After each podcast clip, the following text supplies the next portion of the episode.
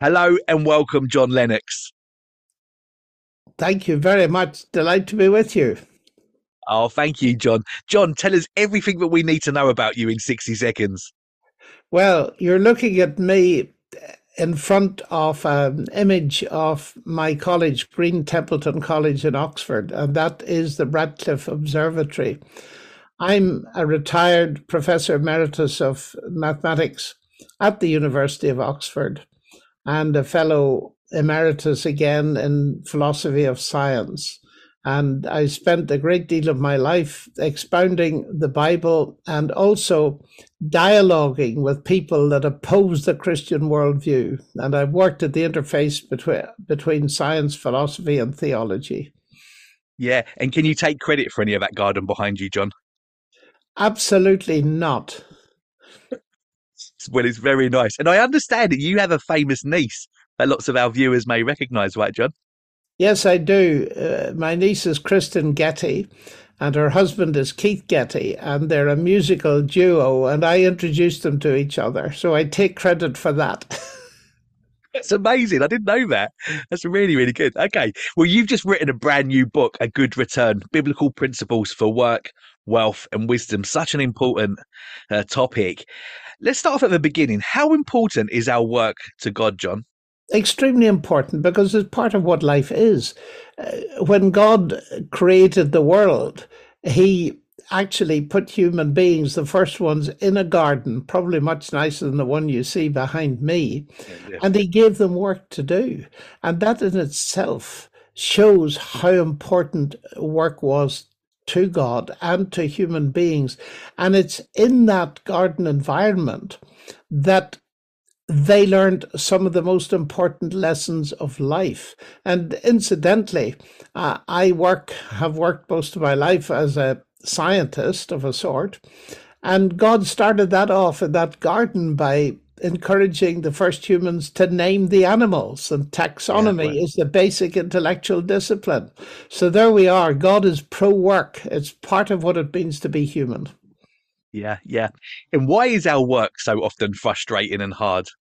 because things went wrong in that garden uh, in the sense that the humans were tempted to disobey God. He allowed them free run of everything in the garden, they could eat of everything, but he prohibited one special fruit and said they weren't to eat it. The day they did, they'd surely die. And that is really the foundation of morality. Humans are not only working beings, they're moral beings but it was in the work environment that their loyalty to God was tested.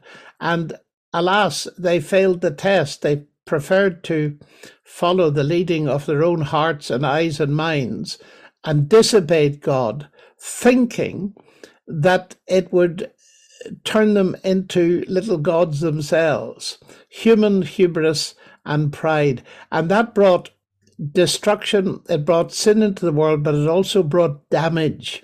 And God told them that work, yes, it would go on, but it was going to be peppered with thorns and thistles and difficulties. And that is originally where it comes from. Yeah. And you talk about the fruit. It's often in, in children's stories the apple, isn't it? The apple's the one that got the blame. How did that come to be, John? I've no idea because there's no mention of what the fruit is. Uh, it's no, the tree right. of the knowledge of good and evil. Beyond that, the Bible doesn't go. So the apple reference is a myth. Yeah, that's right. Yeah. The first reference to work comes early in the Bible as God sets the model of what work should look like with six days' work and then one rest day. Tell us about that, John, and how should we apply this to our own lives today? I think we need to take it seriously. One of the best writers on this topic that I've ever read was our late ex chief rabbi, Jonathan Sacks, who's got a marvelous thing about the Sabbath uh, the way in which God has created us, we need to be put on a shelf for a number of hours every night, but we also need to take at least a day a week actually stopping work. And Jonathan Sacks makes the point that this is the time when we should be aware of the fact we didn't create the universe. It'll run without us. And we need to take time not only to rest our bodies, but our minds and our hearts and our spirits, realizing that creation around us, including our work life, is a gift of God to be enjoyed. So yeah. accepting God's creation from God and remembering whose creation it is.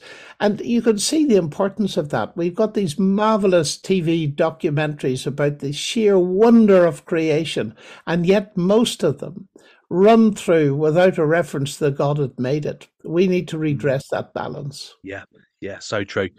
And to be obedient to what God has told us to do, what sort of things should we be doing on our day off, John? Well, that depends on who we are. Uh, relaxation, a bit of sport, reading, being with the family, having downtime. I, I think the word downtime is a, a very good one. But if you go back to biblical Jewish tradition today, getting the family together is what they did, not having the telephone disrupting us, not yeah. packing our lives simply with electronic gadgetry. That isn't necessarily a rest. In fact, it's a huge stress. I right. think uh, I often say to people, we need to practice electronic fasting. That is watching how many hours we spend unnecessarily with tablets and machines and certainly taking a complete day away from them. That's pretty yeah. difficult, actually. But yeah, yeah. we need to do the things that help us uh, relax. I can't prescribe that for uh, anybody else, and they can't prescribe it for me. But we tend to, many of us, become alcoholics. Uh, that is, those of us who aren't intrinsically lazy. So we need a rest a Shabbat rest. And it's modeled on what God did. He created and then he himself rested. And that, of course, is simply a model for us. So we're reflecting something that's part of creation. Yeah, yeah, no, exactly. With work, job satisfaction is a, a positive thing, obviously. But how do we stop work from becoming an idol, John? By understanding what work is for. And uh, this is perhaps uh, a most important issue. I deal with it in great detail in my book. Why do we work? And uh, there are various answers to that, but the, the bottom line usually is that we got a family, children to support, etc. And there's a financial motivation, there's a job satisfaction motivation, there's a sense of fulfillment, all the rest of it. But when Jesus talked about gaining the necessities of life food, housing, and clothing. He said something very interesting. He said, After all these things, the nations seek. In other words, that motivation for work is actually man in the street, but it's thoroughly pagan. That sounds extreme. But then Jesus told his disciples, why what motivation they should have for their work. And it's this mm. but you he says seek first god's kingdom and all these things will be added to you. Your heavenly father knows you need food clothing and housing but in your work you should be seeking god's kingdom. That raises the question what does that mean? Does that mean that i should email all my fellow workers with a verse of the day or what does it mean? No, it doesn't mean that. It's in the work. God has designed work to enable us to learn basic moral lessons. And there's not a single job in the world, whether it's part time, full time, or whatever, that doesn't raise ethical questions. You see, it's seek God's kingdom and his righteousness. All jobs raise the righteousness question. So, in other words, God gives me work to do, not so much for what I call its byproducts. Uh, that is the money, the housing, the food, all of which we need, and God knows we need them. It's for my work to be an experience of God's government. And that is new to many people, and it's a it's a huge challenge.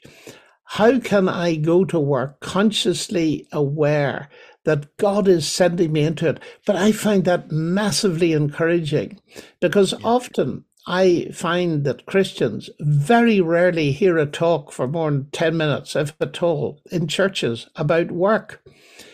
But work covers, for the most of us, a large part of our lives, and God is interested in it, and He's given it to us so that we can learn moral lessons. You can't learn many moral lessons sitting at home uh, drinking coffee or just sitting in church passively listening to a talk. You've got to get out into the workplace where you're dealing with people, where you have difficult decisions, many of them moral and ethical decisions to make.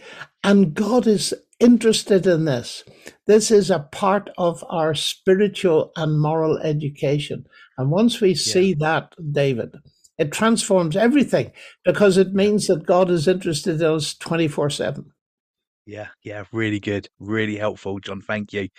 you. You mentioned the financial motivation. It's very difficult to separate work from money, as uh, for, for so many. Uh, uh, money is the main uh, motivation as to why people uh, may do a certain job. What is a healthy way for a Christian to view money, John? Well, as a byproduct of our work, but not a goal if you think of the children of Israel coming out of Egypt, God gave them a lot of back pay because the Egyptians had right. exploited them and and they were given gold actually and they shaped it into earrings because there were no banks and it's difficult to steal earrings from people even if they're asleep but then what happened was that gold was a byproduct of their redemption but Aaron turned it into a god and an idol. And eventually became the means and the goal of their redemption. And that is the trouble with my wicked heart. It's one thing to regard uh, money as a byproduct. The goal is God seeking his kingdom.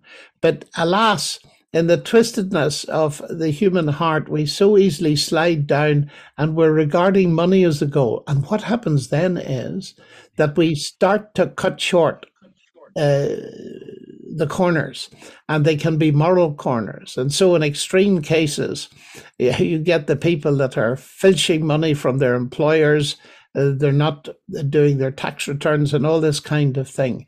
If we've got that sense that the goal is God and His kingdom, learning how He rules our lives, and all the rewards, so to speak, that we get are byproducts.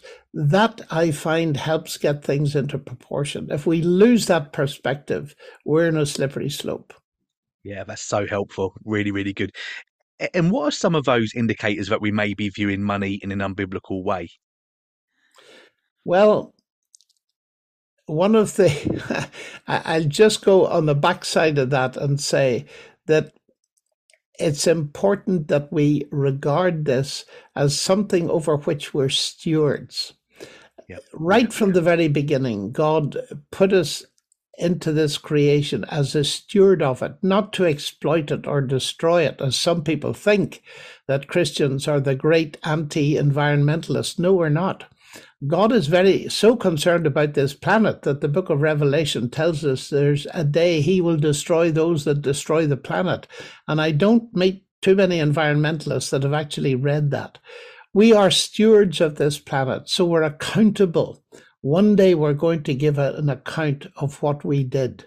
So to regard it as something entrusted to us, it's not actually our own, it's God's.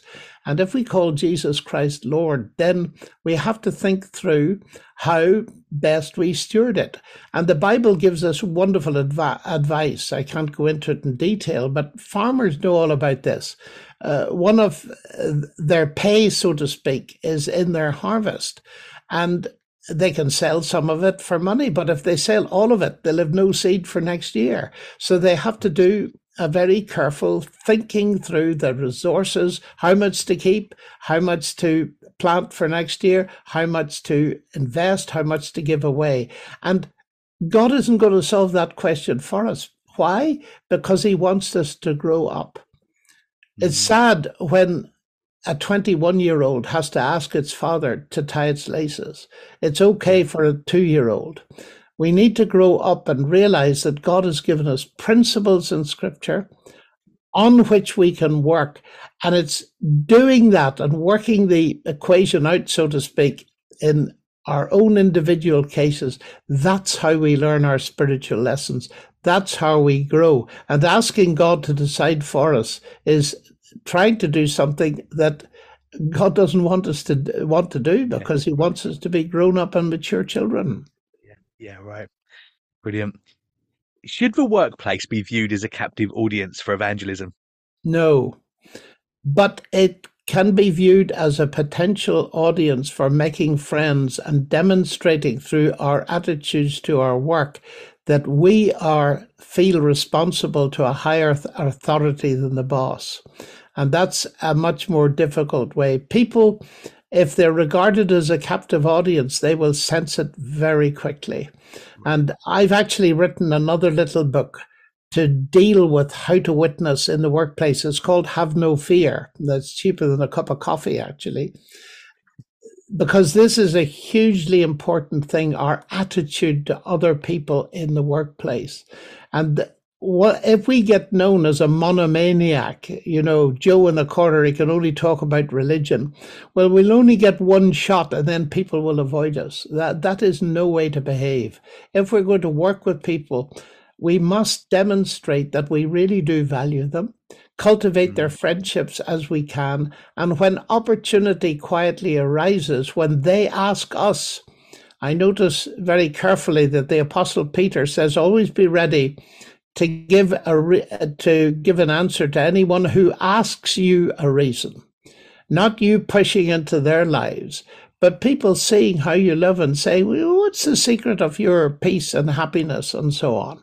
And there's an opportunity to quietly and briefly give a testimony to what God means. Don't bore people to death and try always to be the first person to change the subject. Yeah. Well, we'll make sure that we find a link to that book. It's called Have No Fear, John. Is that right? Yes, it is. Yeah, there'll be a link to that in the description wherever you're watching or listening to this interview. Make sure that you check that out. John, it's become it's becoming more and more common for Christians to be put in compromising situations in their workplace, isn't it? As so many organisations have chosen to celebrate sinful and and woke agendas. What advice would you have for a Christian being put in this situation? Well, it depends on the situation. We meet this kind of thing in Scripture. Uh, for example, sexual temptation or harassment in the workplace is, is a terrible thing. And false accusation is one of the worst things. There's a famous story in Genesis of Joseph, who was a brilliant worker. And he was trusted by his boss, so he ended up running a palace. And that's not an easy thing to do if we look at the palaces of today. But his wife was clearly beautiful and bored, and she tried to seduce him. And it could have been for him a massive temptation because in those days it was a way to gain power. He might easily have taken over his master's position. But he said, Look, my boss has left everything in my charge except you because you're his wife. And who am I that I should sin against God? And that's the important thing. His ethics were not situational ethics. He saw it as a matter of his relationship with God. Now, he was at the time single. He was probably desperately lonely. He'd been he'd been sold down the river by his brothers, and so many contemporary people would have said, "Go for it, and enjoy her as much as you can, and blow Potiphar, her husband." But Joseph's ethics were determined by God. So what did he do? She grabbed him and he ran. And I think, quite honestly, there are situations which are so overwhelmingly tempting and powerful that we got to run. And you notice it happened in his workplace. Uh, and that's extremely important. So that's one bit of biblical advice. And we need to be so careful these days that we don't inadvertently leave ourselves open to suggestions of harassment uh, and all this kind of thing. We need to be doubly careful because the whole world is watching and we become a very litigious society. It's a dangerous world out there. And we need to pray for ourselves and for each other that God will protect us from false accusation because Jesus himself warned that this was going to intensify as time went on. Mm, really helpful, really helpful, John. Thank you. Is it wrong to be ambitious, and how should a Christian channel this? Well, ambition has got various uh, forms. You know, even in Christian things, Paul told Timothy, study to show yourself approved unto God. If that's being ambitious, then give me any amount of it. Mm-hmm. In, uh, but then there's that ambition that is sure purely a product of human pride that you want to be better than the others, that you want to dominate the others, that you want to have power over them.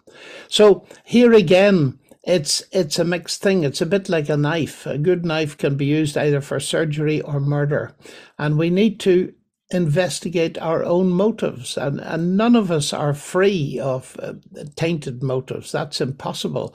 So we need to take these things to to the lord and examine our ambitions.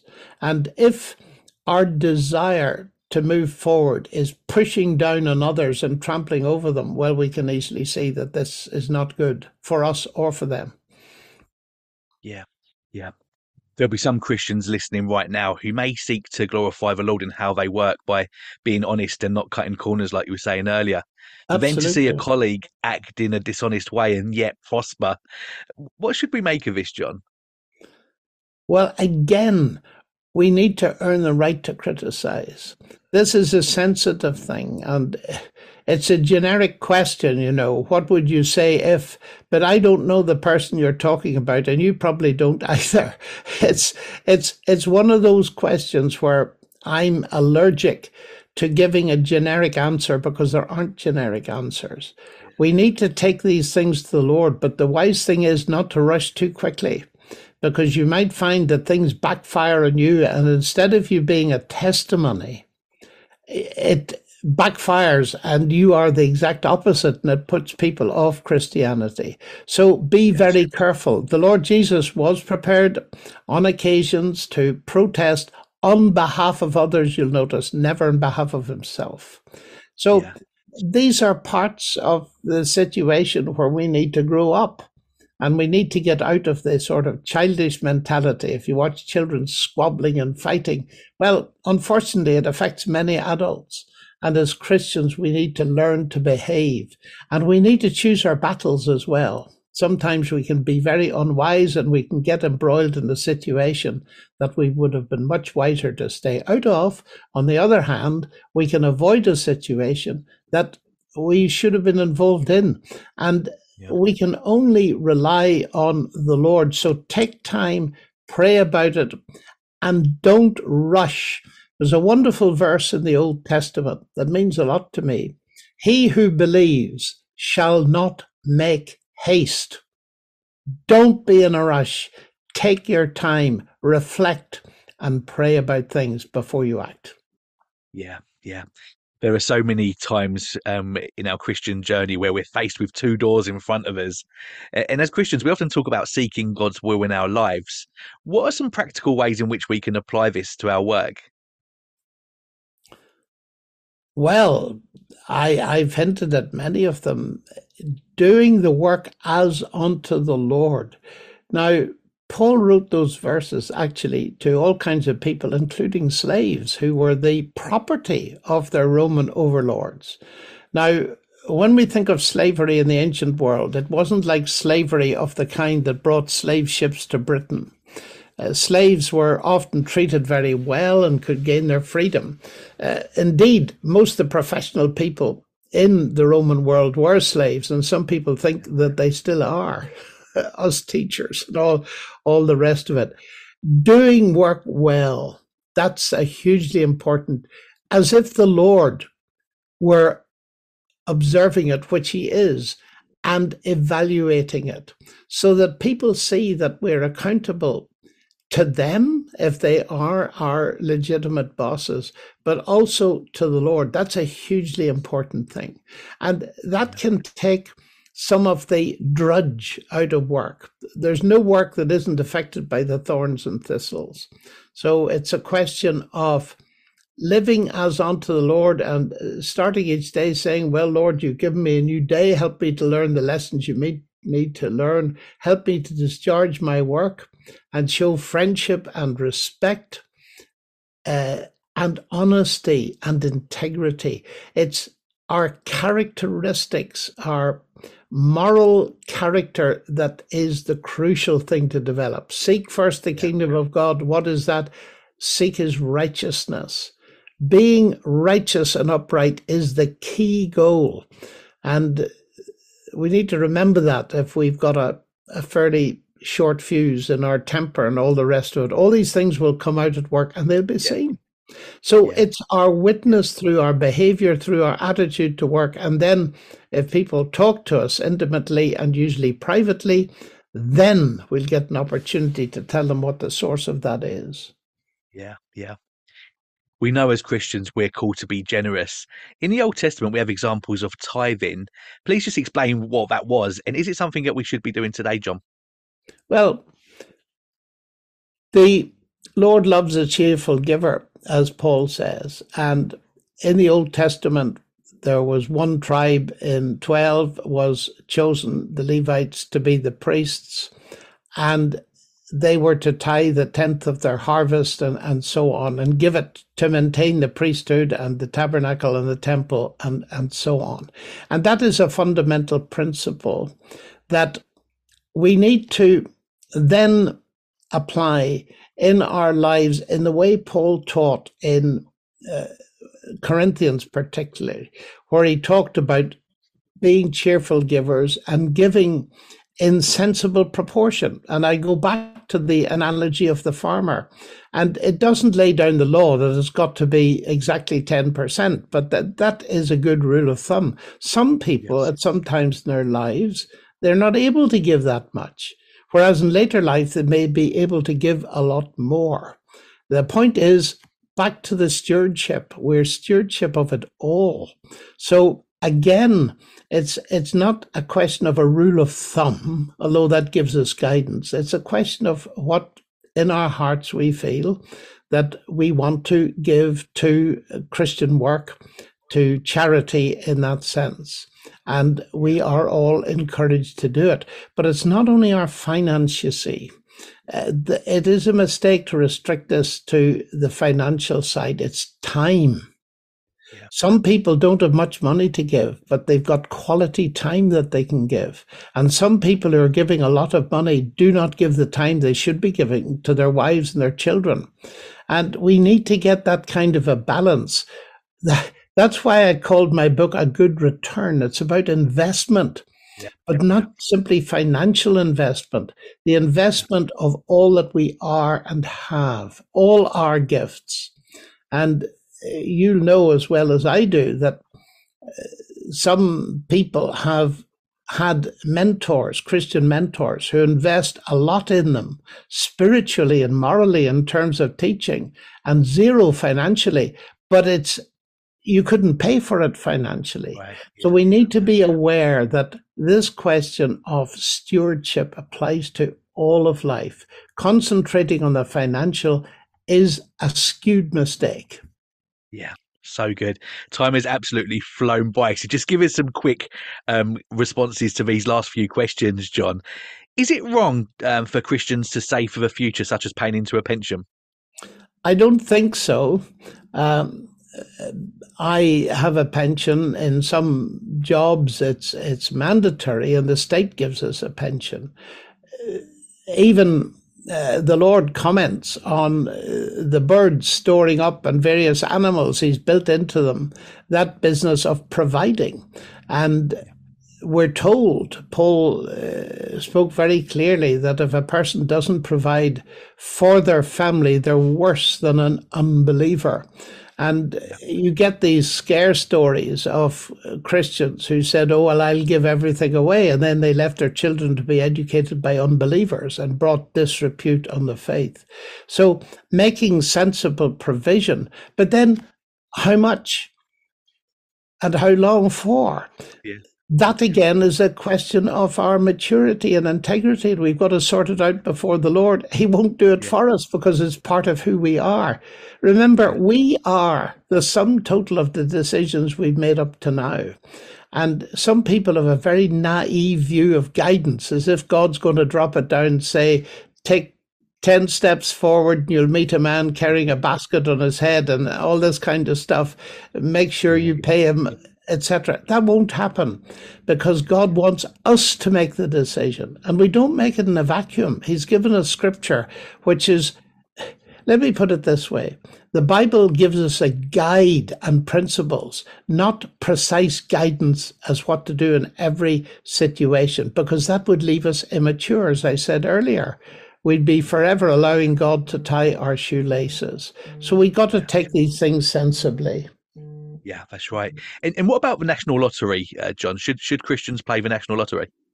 Well, gambling is a real problem, and people have different consciences on on the nat- national lottery. But I see it as part of, in my case, that a slippery slope. And having had contact with people that have got into the gambling situation and it has almost destroyed them, I would be very concerned about that.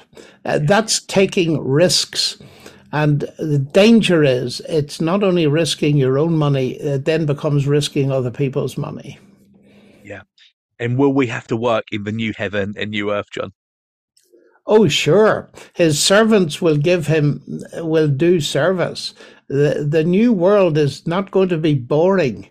And if this earth is, as I believe it is, any preparation for the world to come, it's going to be absolutely exciting. Just remember the parables the Lord taught for responsible stewardship in this life. You be over five cities, you be over 10. There's going to be administration in the world to come and lots of other things. It hasn't entered into the heart of man the wonderful things God has prepared for those that love Him. You may be sure it won't be boring. You mean we're not going to be sitting on a on a cloud playing the harp all day, John? And not me. Brilliant. Well, before we let you go, please take a moment to let us know your closing thoughts and also let people know how they can keep in touch with you on social media. Well, my closing thoughts are really that God is interested in all of your life, and that excites me greatly. And we're moving on towards a magnificent future. Artificial intelligence, some of the pundits promise us an uploading of our brains to give us eternal life. There's something far better than that, and that is yeah. the resurrection that Jesus has promised to everyone that trusts him. And we're moving on into a new world. So, what we need to do is invest all we can into that world, which Paul tells us especially that we can lay up treasure in the world to come. Uh, I'm not an adept at social media, but I have a website, johnlennox.org, and I'm all over the internet, probably far too much. So you can find out what I have to say on lots of things by looking on YouTube and allied platforms. So thank you very much for having me on and listening. Oh, thank you, John. We'll make sure that there's a link to your website and, of course, the link to this book um, in the description below. John, thanks again for your time. I've really enjoyed speaking to you today. My pleasure.